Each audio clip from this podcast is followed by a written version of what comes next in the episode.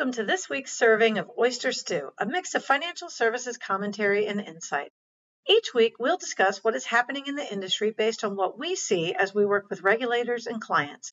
We hope you come away with the knowledge and tools to help you make the best decisions for your firm's future.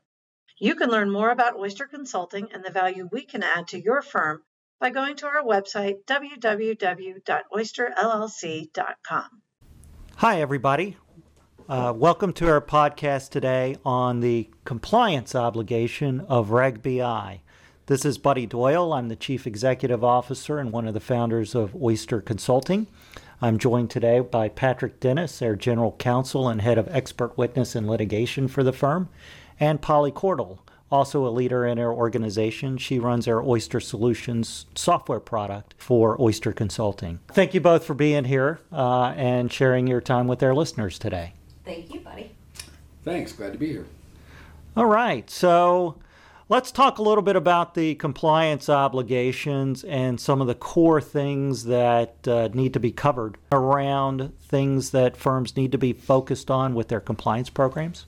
One of the four obligations under Reg BI is a compliance obligation, and what it generally states is that the firm is required to have a compliance program in place to ensure that they comply and meet all the requirements of the compliance obligation of Reg BI. That means, like with any other compliance program, that they have a policies and procedures put together to ensure ensure their compliance, that they have figured out a way to document their compliance and and meet this obligation and its requirements.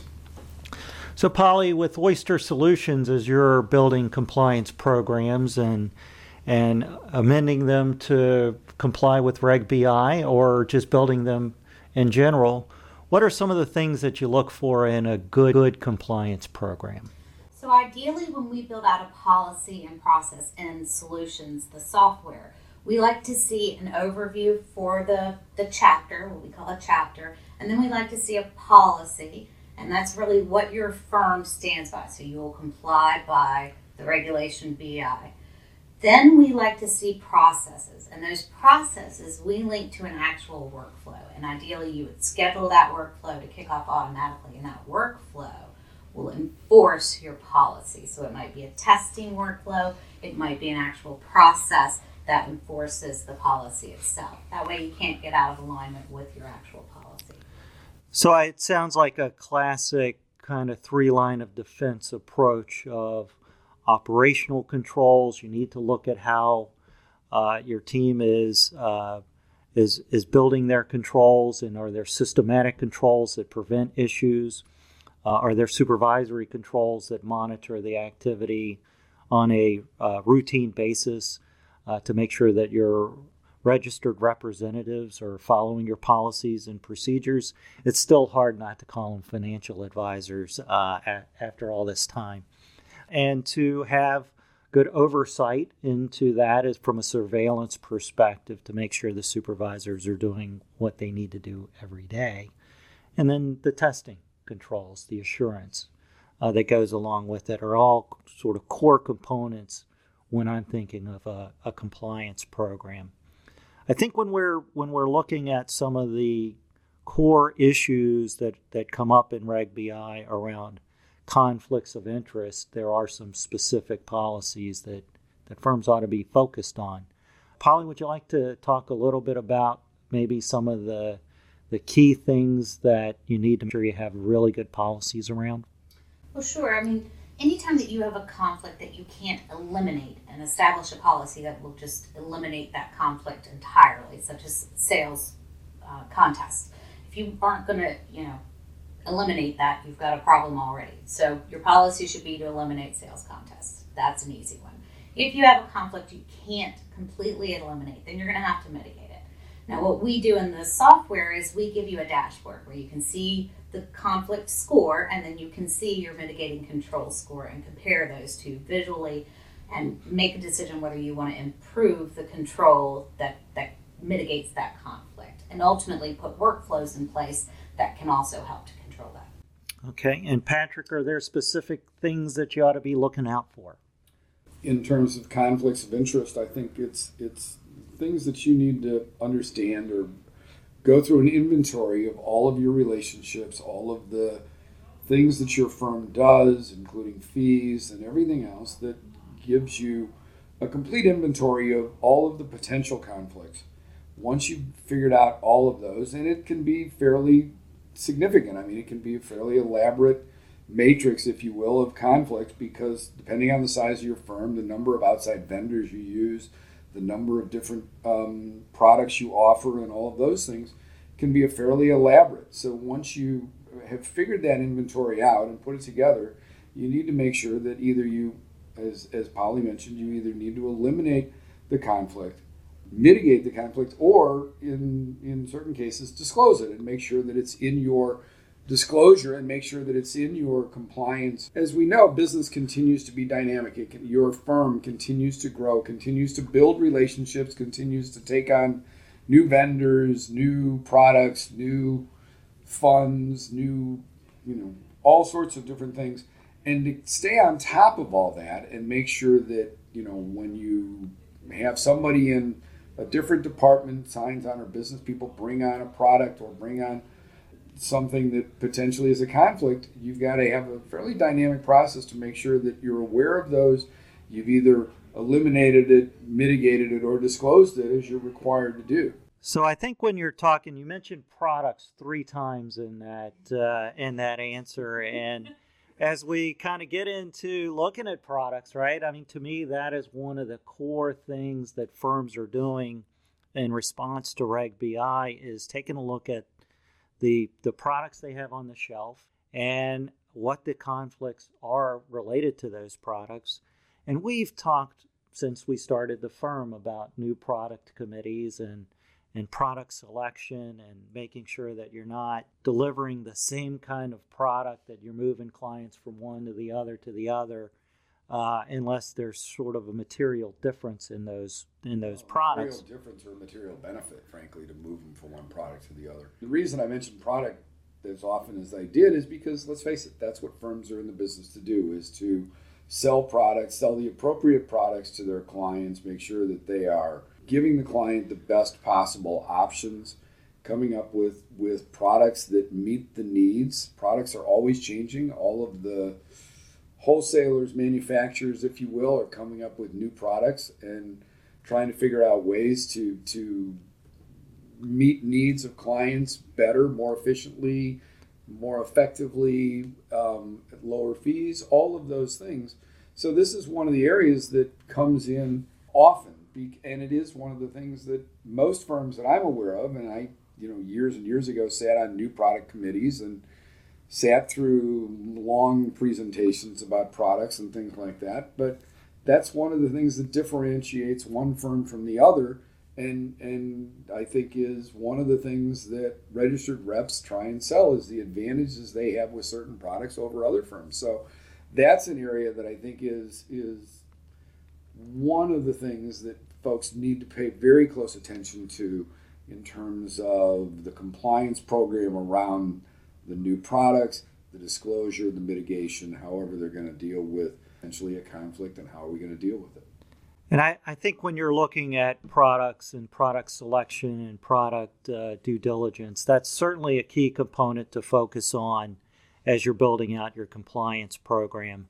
Another component that I think you really have to focus on is how you talk about those products publicly and, and not publicly, quite frankly, but I think that there is going to be an awful lot of work for the people in your organization that approve advertising and marketing, given that, again, as I mentioned earlier, there's sort of this go to default you're out of compliance if you use the term financial advisor for a, a Series 7 registered rep or Series 6 registered rep who isn't an investment advisory representative. And so, I think that firms need to make sure as you're thinking about changing every business card, every station, need to make sure as you're thinking about changing every business card, every stationery, every piece of paper that you have, or, or website or LinkedIn page that you have that refers to a specific title that might be changing. Um, that's an awful lot of volume to take a look at. And while you're looking at those marketing pieces, Polly, do you think you have to look at other things as well? Well, I think you're going to have to look at your people and educating them. This is that's a big change for them and how they refer to themselves and how they talk to their clients. And I think they're going to need to really be educated and trained up on this change and how they approach not only their sales but their clients as well. Yeah, and I think after all this time where where you know change is really hard, right? Every time you make a change is it's it's as hard as the last time you made a change. And old habits die hard, that ought to be a saying. Have to take a look at. And it seems like at, at this point in time, uh, registered reps need to be very careful to document the rationale for recommendations that they're making, and probably specifically and most uh, concerning about things where fee structures might be changing for their retail clients. Uh, is there any kind of advice you have, uh, Polly, for uh, for firms looking to understand sort of the nature of fee changes that clients may be going under? Well, if you go back to our care obligation podcast, there's a lot of discussion about how those discussions should work, and in particular, what needs to be documented. So I think there's some good guidance in that about particularly documenting when the recommendation being made uh, could appear, not necessarily is, but could appear to be out of alignment with the investment objective or profile that you have on file. And if you don't have a piece of information in the profile, why you don't have that piece of information or why you think that doesn't apply to the recommendation that you made. But I do recommend going back and listening to that entire podcast. Very good. So I think that uh, another uh, fee structure change that, that a lot of folks like us are talking about in the regulatory space uh, is related to rollovers and sort of a good process around rollovers. Uh, Patrick, any thoughts on, on ways to document the rationale of a rollover? Well, I, sure. I think the things you have to consider in a rollover is why is it being done? What is the purpose of it?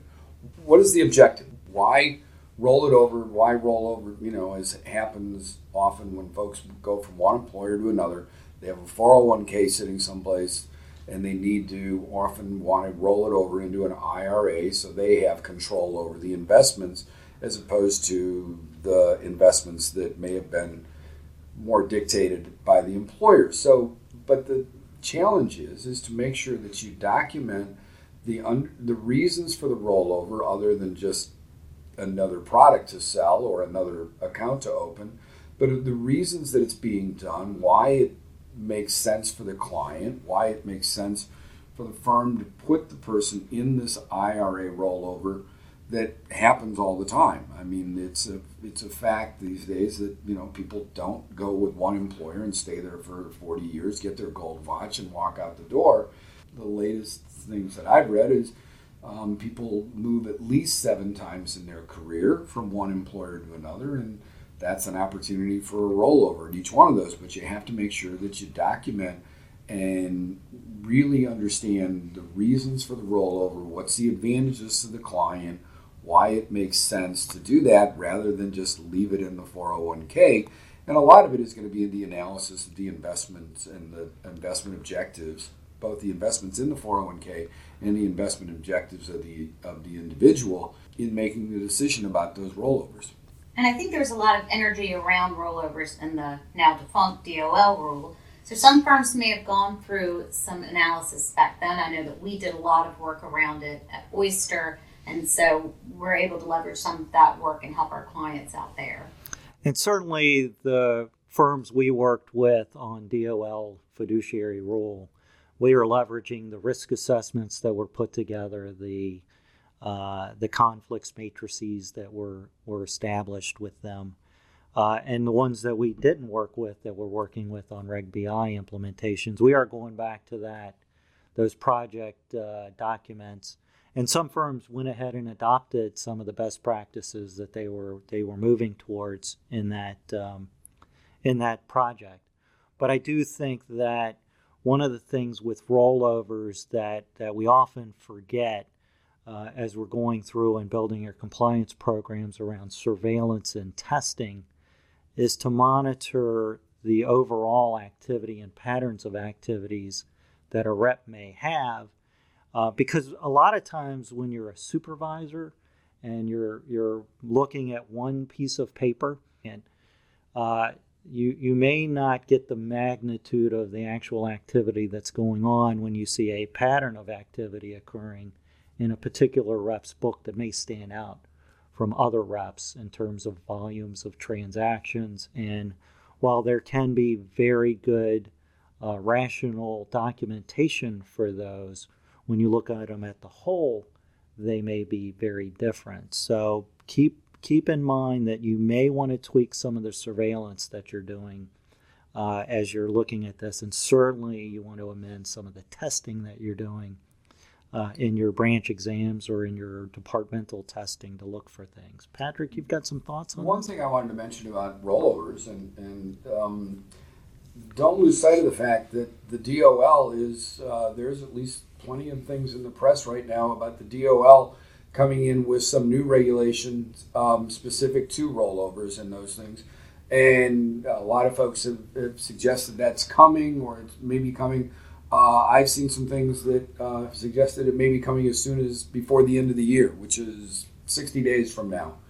Keep that in mind that there may be some specific rollover um, requirements and specific things. They are the regulator for ERISA, and uh, there is a lot of discussion about the fact that they may be coming out with some new DOL regulations specific to rollovers. So keep that in mind because that may be uh, obviously in addition to Reg BI. And Buddy, to your point about su- supervision and surveillance, um, I think we've come a long, long way since the paper trade blotter. I hope a lot of firms have given that up at this point. But I think we also have a long way to go in looking at training our not only our reps but our supervisors as well to see if things are getting through a supervisor.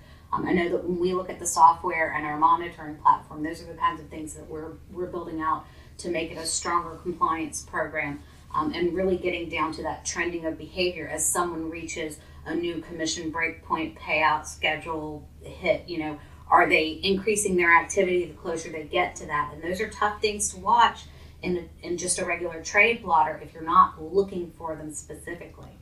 And so there's technology work for sure to be done here. And I think that as that technology work is, is getting completed, right, you can't lose sight there's regulation around that and making sure that your systems work as designed when you're using those risk based platforms. And the record keeping that goes along with that testing to make sure that you can prove that you've actually done it is a you know a real component of a compliance program that needs to be considered. And we're seeing firms take a couple of different approaches to record keeping. Uh, some firms are simply taking their existing policies of record keeping and tweaking them a little bit while other organizations are really starting to beef up specifically the way that they prove the way their, their new product committees work, uh, the way that they're doing their surveillance and monitoring. And uh, don't be surprised if you get asked the question, you know, how many times does your surveillance lead to a different outcome for your clients? Because it's one thing to know how many rollovers are happening it's another thing to do something to change the behavior of a rep if you don't feel great about what you're looking at.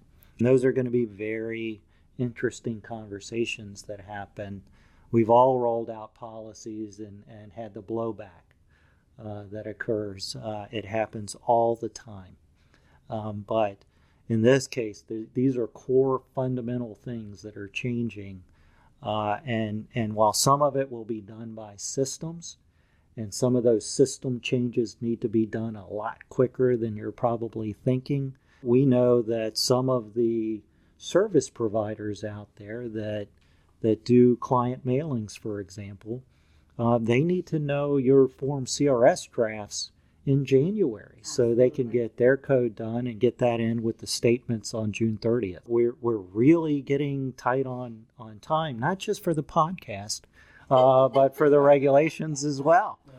There's, there's, there's long lead times, much longer lead times than most people think and imagine. The um, clearing firms, if you want to get something, you want to get your form CRS in statement stuffers, you need to give them information by early January to meet the uh, July uh, statement stuffer, which seems like a long time, but I understand there's a lot needs to be done a lot of programming technology that needs to be included.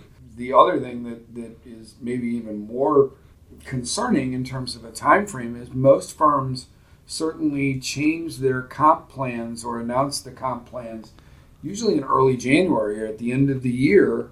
Um, that's 60 days away, and, and clearly your comp plan and how you're paying your registered reps and things like that uh, should be impacted by Reg BI and how this is all going to work. So the deadlines are coming fast and furious, at least to my way of thinking.